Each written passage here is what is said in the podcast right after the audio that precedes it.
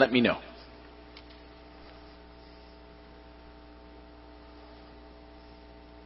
Hello, everybody.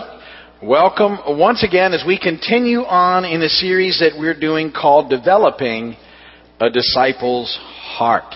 Uh, this is a series that's based on a question that Jesus was asked What's the most important commandment? I said he was being really, what he was asked was, What's the most important thing? And his answer was, I should have uh, muted my phone now. That's my phone.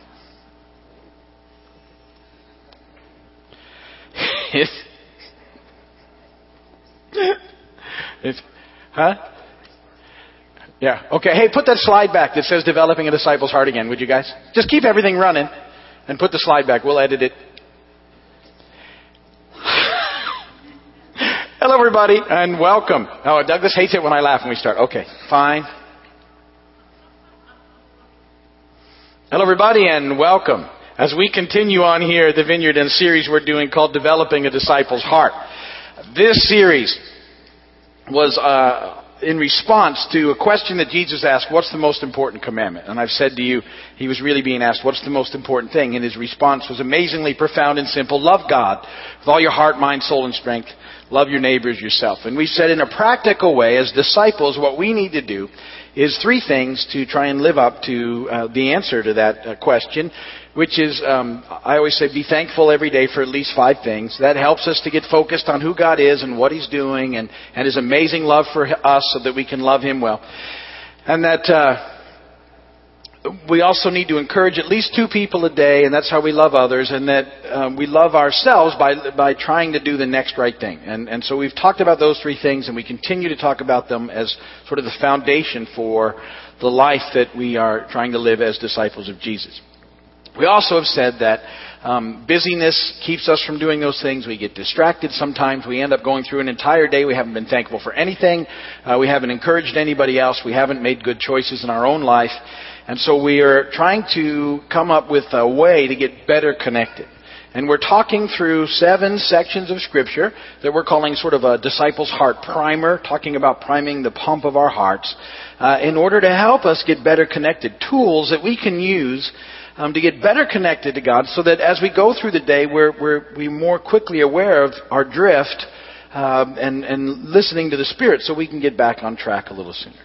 And so we, we started by talking about getting focused. We look at Hebrews 10, 19 through 25 together. Um, Therefore, brothers, since we have confidence to enter the most holy place by the blood of Jesus, by a new and living way opened for us through the curtain that is his body, and since we have a great priest over the house of God, let us draw near to God with a sincere heart and full assurance of faith, having our hearts sprinkled to cleanse us from a guilty conscience and having our bodies washed with pure water. Let us hold unswervingly to the hope we profess, for he who promised is faithful. And let us consider how we may spur one another on toward love and good deeds. And let us not give up meeting together, as some are in the habit of doing, but let us encourage one another, and all the more as you see the day approaching. That those verses help us to get a, a good focus as we start our day on the throne room, on who God is, on who we are in Christ, and things look different from that perspective. And so we spent weeks talking about the importance of, of that, access to the most holy place and what that means. We just finished up a section that we talked about getting thankful. We used Philippians 4 4 uh, through 8 for that. Rejoice in the Lord always. I'll say it again. Rejoice. Let your gentleness be evident to all. The Lord is near. Do not be anxious about anything, but in everything, um, by prayer and petition, with thanksgiving, present your requests to God, and the peace of God, which transcends all understanding, will guard your hearts and your minds in Christ Jesus. Finally, brothers, whatever is true, whatever is noble, whatever is right, whatever is pure, whatever is lovely, whatever is admirable, if anything is excellent or praiseworthy, think about such things. And we discussed in great length about the importance of being thankful uh, and, and how that really changes the way that we look at life. And, and in those last uh, sermons, we talked about what it means to be re- rejoicing, and we talked about, you know, the peace of God and what that looks like. We talked about how important it was to be gentle. Uh, we, we covered a lot of topics. Well, we're going to move into a new section today. And we're going to talk in this section about getting connected. And this is a, a section where we really move into prayer. These first two sections are sort of, uh, I always call them sort of the, the getting me ready to go into prayer. Um, they they get my focus right. I know who I am in, in Christ and all those things, and then and then I get thankful because that just helps me get my my mind where it should be. And then I, I start to hang out with God. I start to get connected with God, and I use the Lord's Prayer as my model. And, and I want to talk again about the Lord's Prayer and how it was designed to be a model for us to pray. The Lord's Prayer is in Matthew 6, and it's verses 6, uh, 9 through 13. This then is how you should pray. Most of you know this one. Our Father in heaven, hallowed be your name. Your kingdom come, your will be done on earth as it is in heaven. Give us today our daily bread, and forgive us our debts as we also have forgiven our debtors. And lead us not to temptation, but deliver us from the evil one when Jesus taught his disciples this prayer, it was never, uh, I don't believe it was just uh, that just you sort of recite this and you'll be good. It's a model for prayer that we're going to dig into. And it, it, each part of it um, helps to sort of guide you in your prayers with God. And that's what I want to spend the next uh, weeks talking about together. But before we do that, I got two things. I want to do um, before we dig in. First, I have this little story I thought you'd like. It's about a man who's struggling with a nagging secret that he just can't keep in any longer. And he decides he needs to go to the confessional uh, there, and he admits uh, in the confessional for years that he's been stealing building supplies from the lumber yard where he worked. And, and what did you take was the question that the, the parish priest asked him. And he said, well, I took enough to build my own home, and enough for my son's house, and houses for our two daughters, and our cottage at the lake. This is very serious, the priest said. I have to think about a far reaching penance for you. Have you ever done a retreat? And the guy said, Well, no, I haven't, but if you can get the plans, I can get the lumber.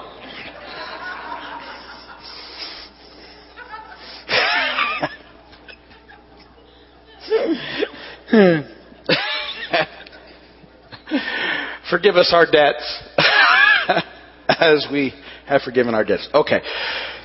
So I want to talk about prayer, but um, and we're going to use the Lord's Prayer to do that because it's a great model.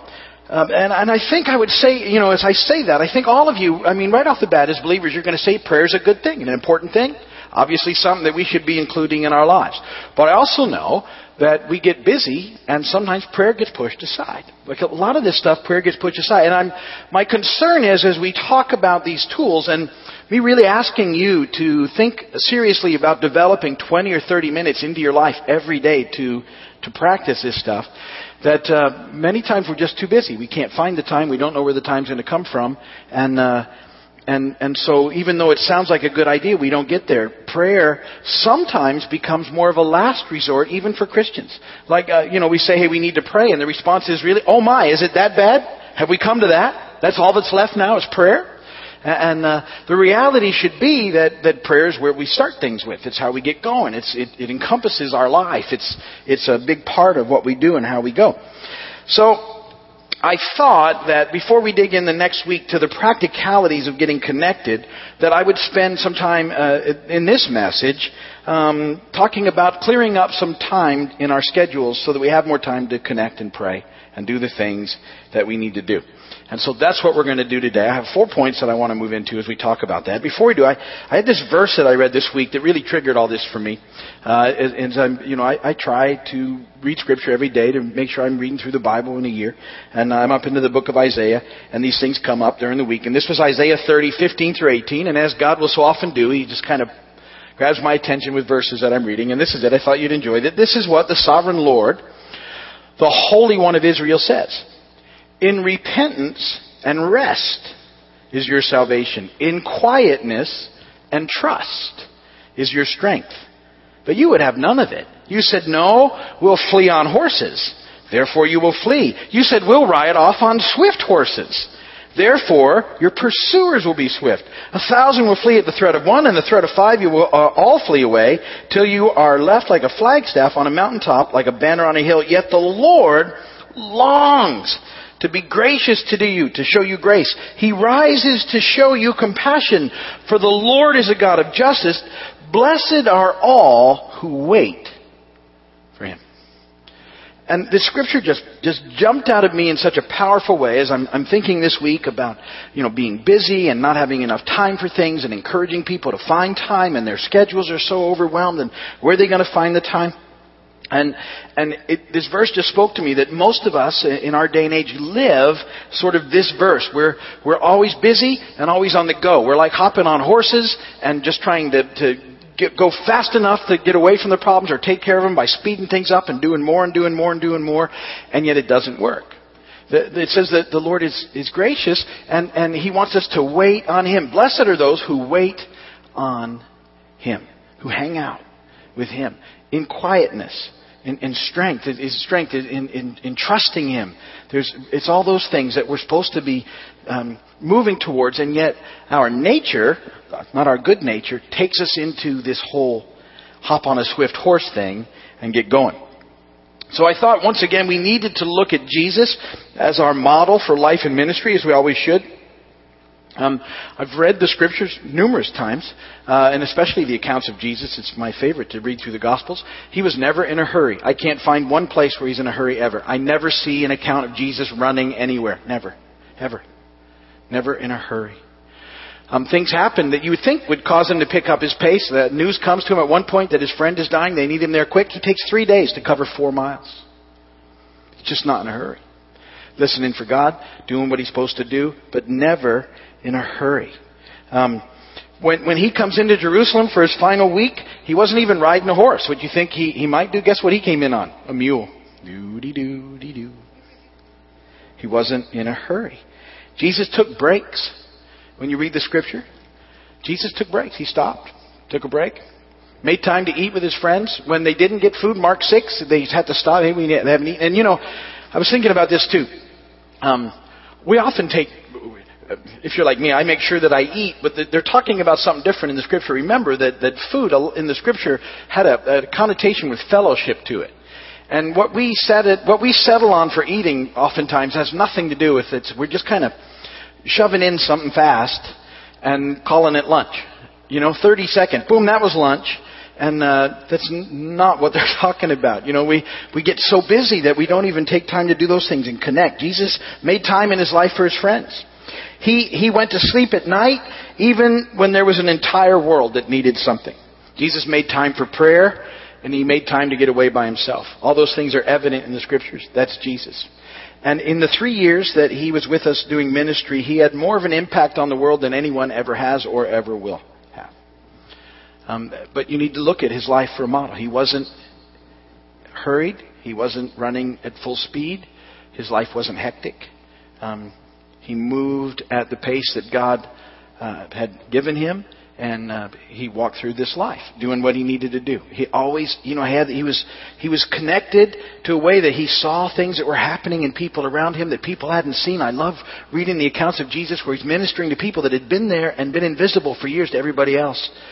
But Jesus comes and sees and he stops and he, he quits the pace and he just pulls aside and he, he takes care of people. See, he, he gets life. He gets the, uh, in the scripture we, we read the other day, the unforced rhythms of grace. See, it just wasn't this push, push, push, go, go, go.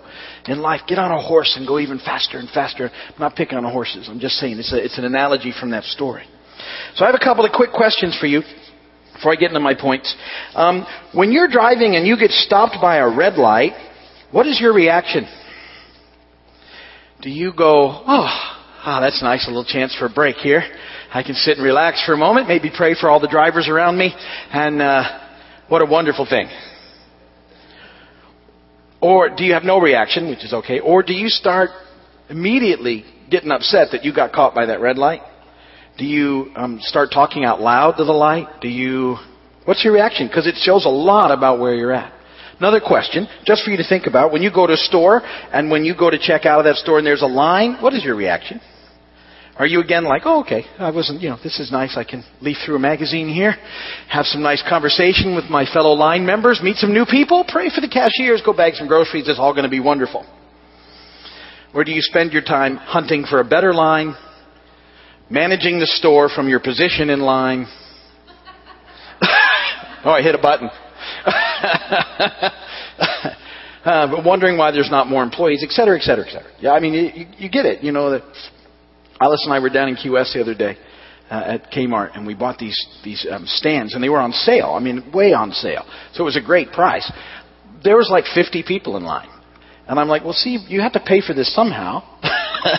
we're going to pay for these full price in time, and that's okay because we've got them, and it's just the way it is. It's not worth being upset about. There's nothing you could do to fix it, uh, and uh, you you can hunt for better lines. But you know, I, I've learned over time that um, God has a sense of humor to the point where whenever I change a line, it's a bad decision.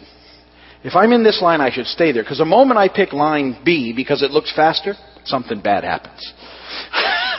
Not to me, but the person ahead of me is taking a half an hour to write a check or can't find a check or needs something extra and they have to leave for price checks. You know what I'm talking about. So, ask you, how do you do? how about this? If you're working on a project and it doesn't go exactly the way that you hoped it would, what's your reaction? Do you get frustrated at all?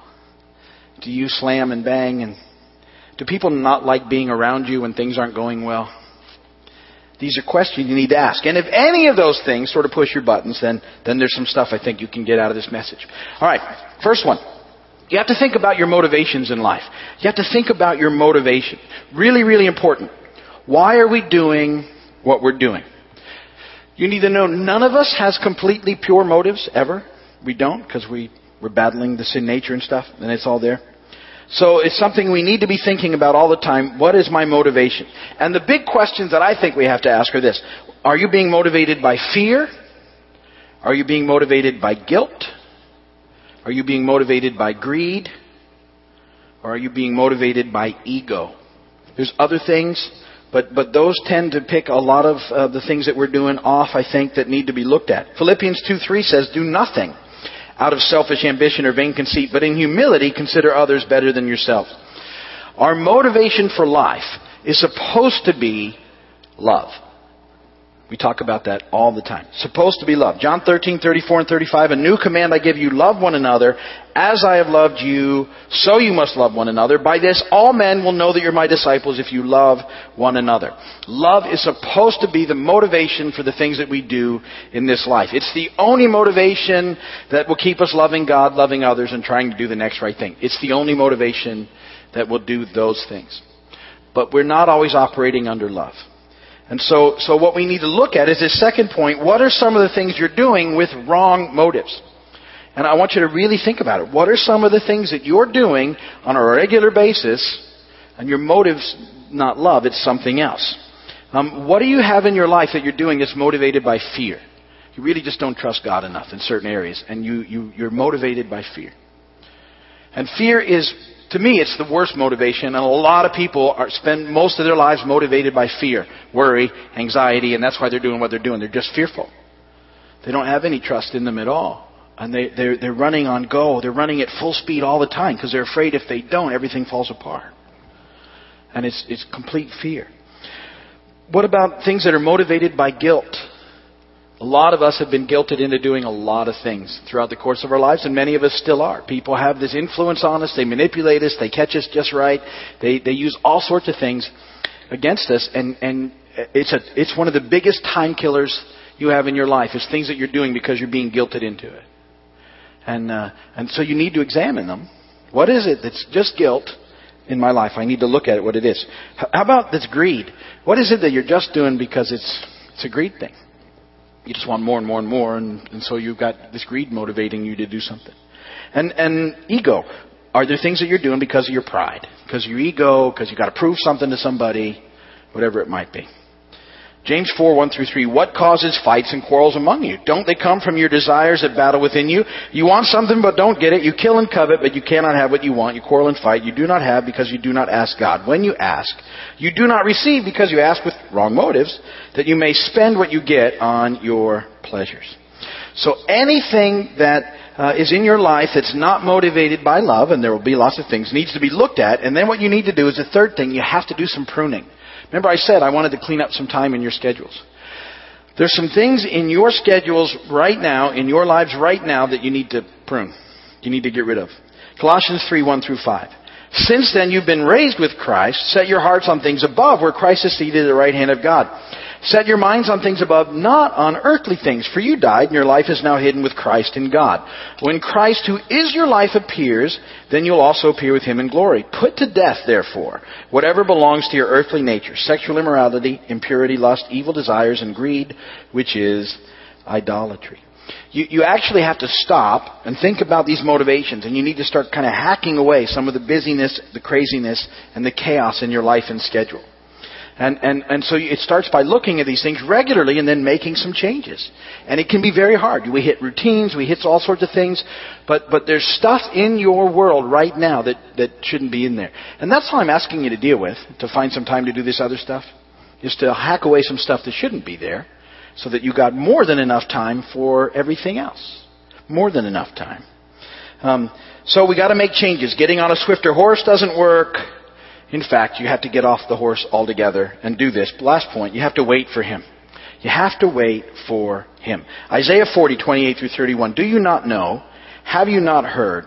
The Lord is the everlasting God, the creator of the ends of the earth. He will not grow tired or weary, and his understanding no one can fathom. He gives strength to the weary and increases the power of the weak. Even youths grow tired and weary, and young men stumble and fall. But those who hope in the Lord will renew their strength. They'll soar on wings like eagles. They'll run and not grow weary. They will walk and not be faint. What we need to do is some of the time that we free up by actually pruning away some of the things that we're, we're being motivated in poor ways doing, um, we have to spend a little more time with Him. You need to spend more time and energy on the things in your life that are motivated by love for Him and for others and for yourself and less time and energy on things motivated by fear, guilt, greed, and ego. And when you do, you'll find out that your reactions in life will change. You'll get to a red light and, and you all thought it was funny, but you actually go, ah, I need a little break. And I wonder how everybody around me is doing. You'll get to the store and you think, you know what, I'm going to hang out and pray for people here. I can, I can see situations. I got time. I'm not so, so crowded on the edge of my life that things like that push me over the edge. And, and what we're trying to do is get you off the edge of yourself a little bit. You need to, we live life on the edge. Busy, busy, busy, go, go. And I, the Lord just wants you back off the edge a little bit. Because that's where this time in your life is to kind of hang out with Him and see what's going on and be useful to Him. And there's stuff we got to do, but we fill up the margins of our lives, and there's nothing then for left over for us or for Him or for anyone.